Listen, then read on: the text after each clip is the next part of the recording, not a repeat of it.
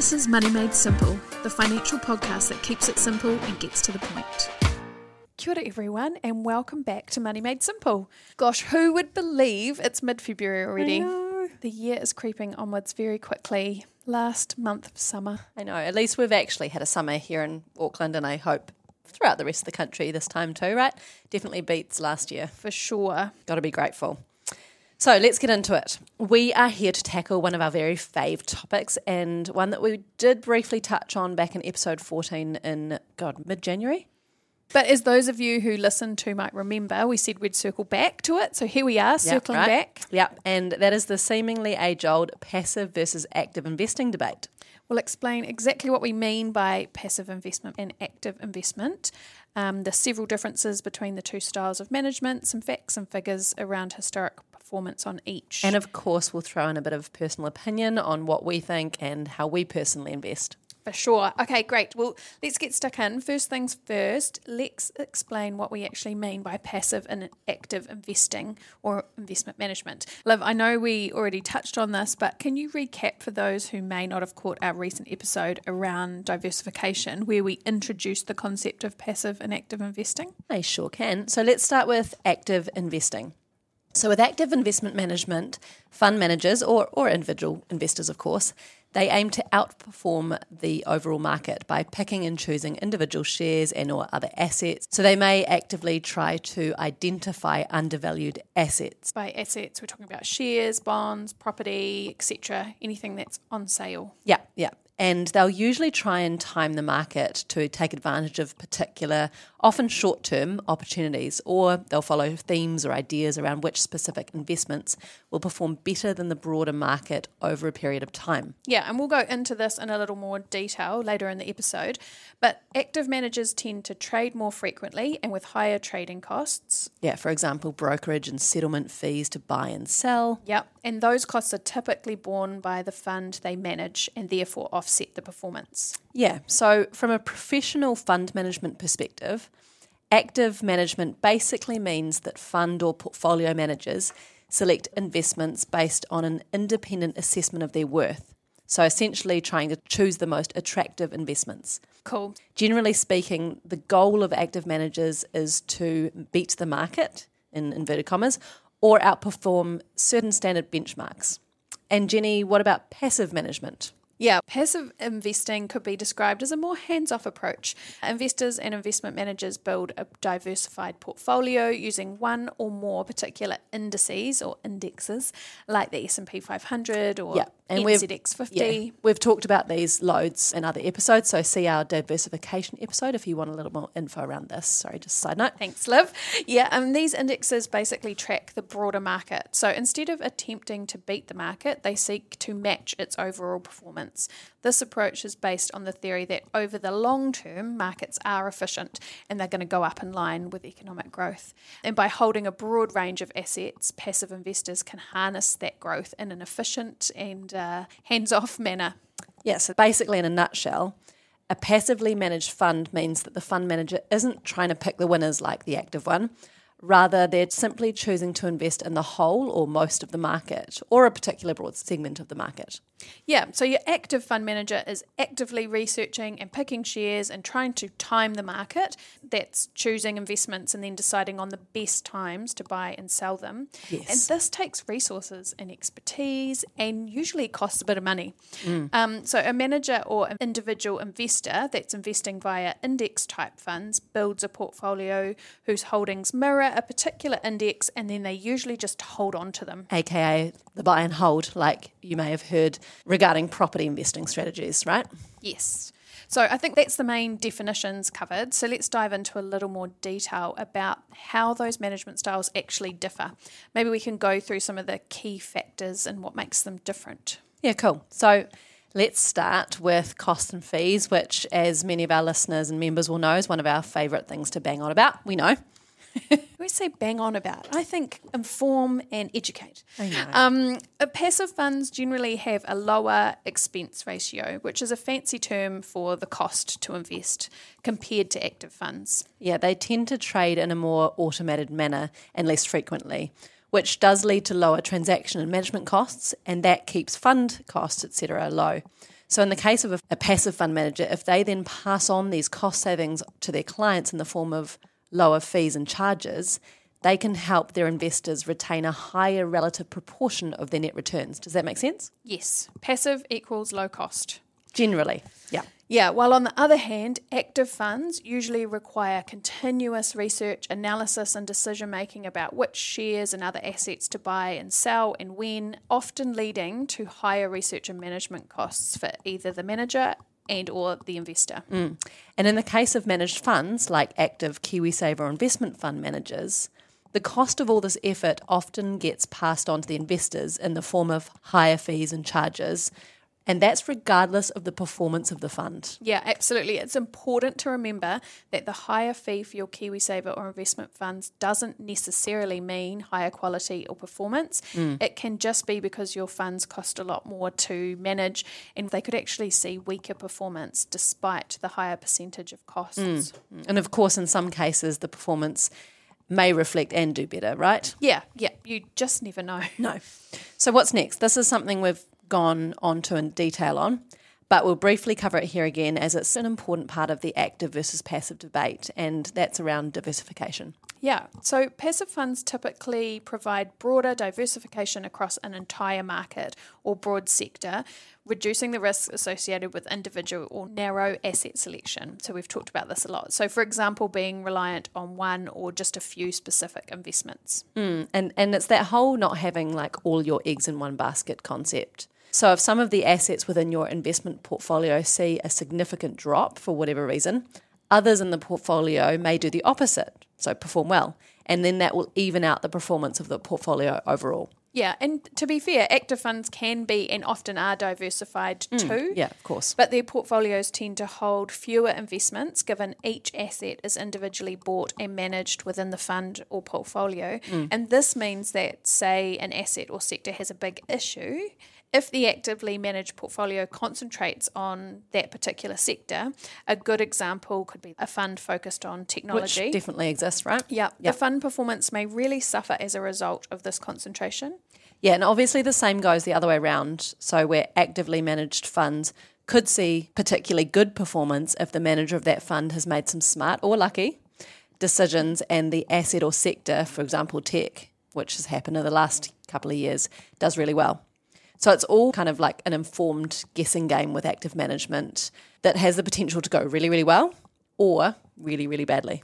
Yeah. Okay, so that's the costs and level of diversification covered. Tick. What's yep. next? So performance is, of course, a factor to consider.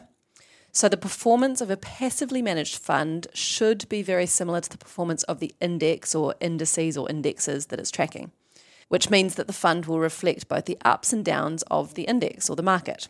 And passive funds are unlikely to outperform the market given they're designed to closely track it.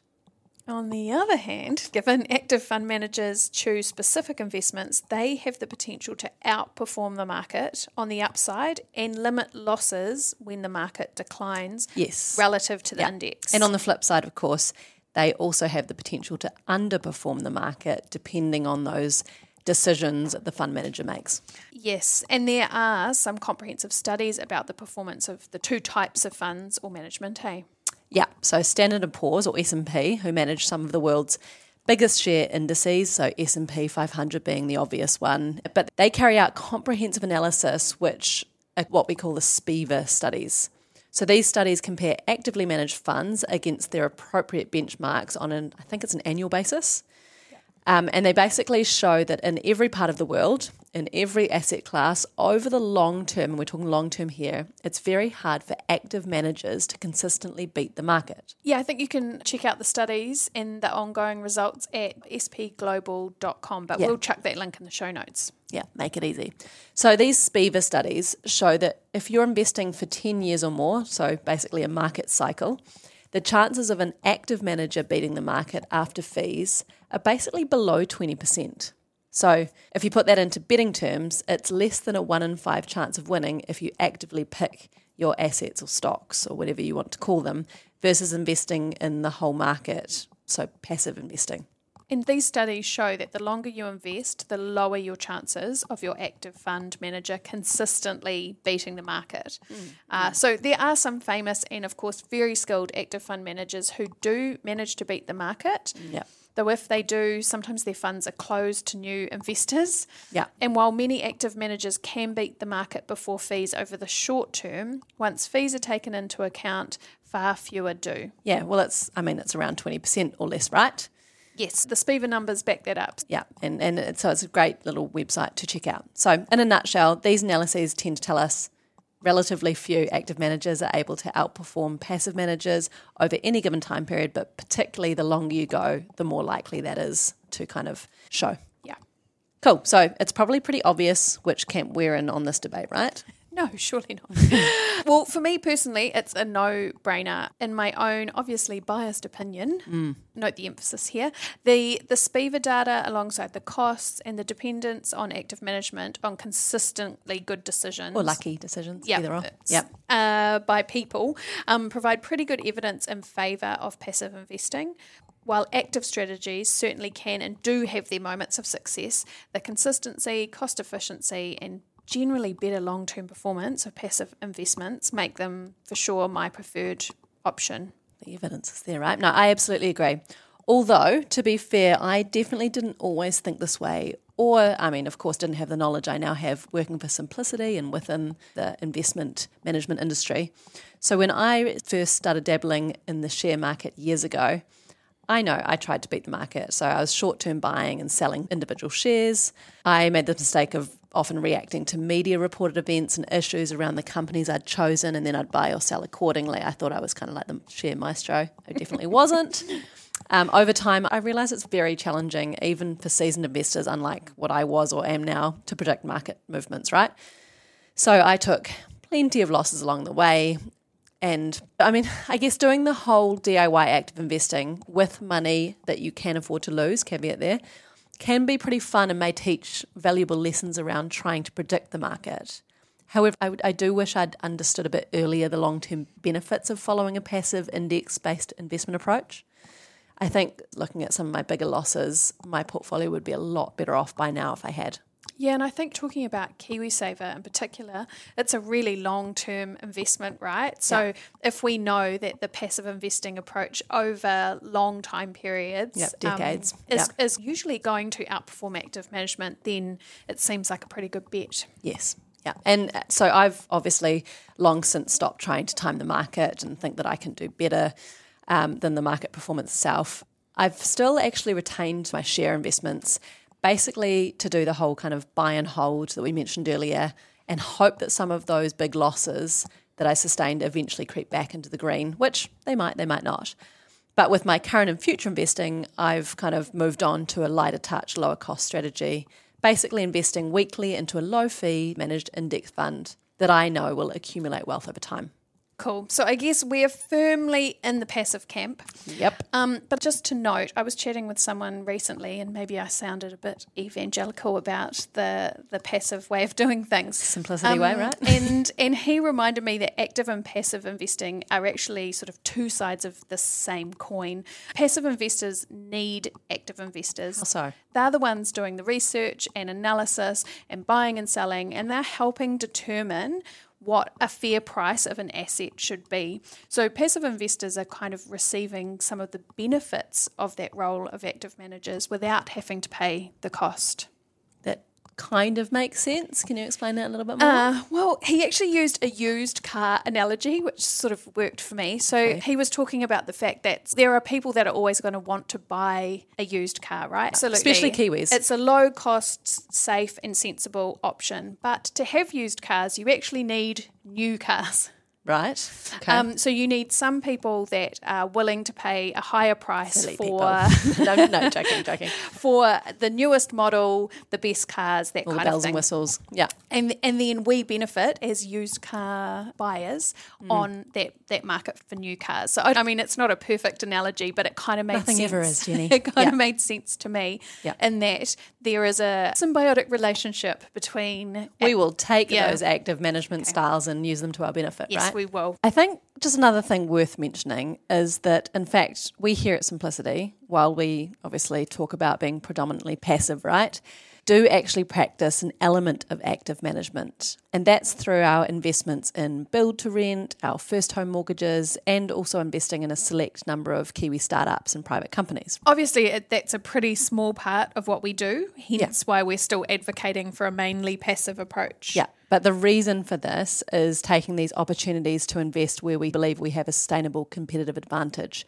both being non-profit and having local knowledge and connections here in the New Zealand market. We also take a long-term view, which these investments play into. We believe that they'll produce good returns over the long term alongside our investments in shares, bonds, cash, et cetera. Yeah, and, and they also play into our values of building a better future for New Zealand, obviously while making money for our members, right? Yeah, and I think that's another good point for the active approach. It allows a person or fund manager to align their investments with their values and or interests. Mm, another example being active investments in more ethically oriented assets or kind of niche assets in the market like crypto. There's a couple of fund managers who actively specialise in these types of investments. Yeah, um, there's yeah. definitely some demand for that in New Zealand. Okay, cool. Probably a good opportunity here just to remind our community that it is essential for investors to kind of understand their own risk tolerance, objectives, time horizon, all of that that we've talked about before. And if you need to, you could consider seeking independent advice before making any investment decision. We are not here to give advice. No, we are not. No. Just information. Yes. So I think that wraps up our passive versus active debate. I don't know if it was much of a debate. No, no, it wasn't. But I'm sure we'll talk about it again in the future. It's obviously something we're really passionate about, and passive investing is the model that Simplicity largely follows. But we'll wrap it up for now. So what have we got on the agenda for our next episode, Liv? Next episode is pretty exciting. So we've actually got a new friend. We really do. Yeah. So we're going to be, for the very first time, inviting an external guest onto the show. So we've had a couple of different Simplicity people, but we're actually inviting our friend Colin McGee from Catalyst to talk about stock exchanges and how they work. Sounds really interesting. It will be. I'm looking forward to it. Yes, me too. So we'll catch you all next time. Thanks, everyone. See ya.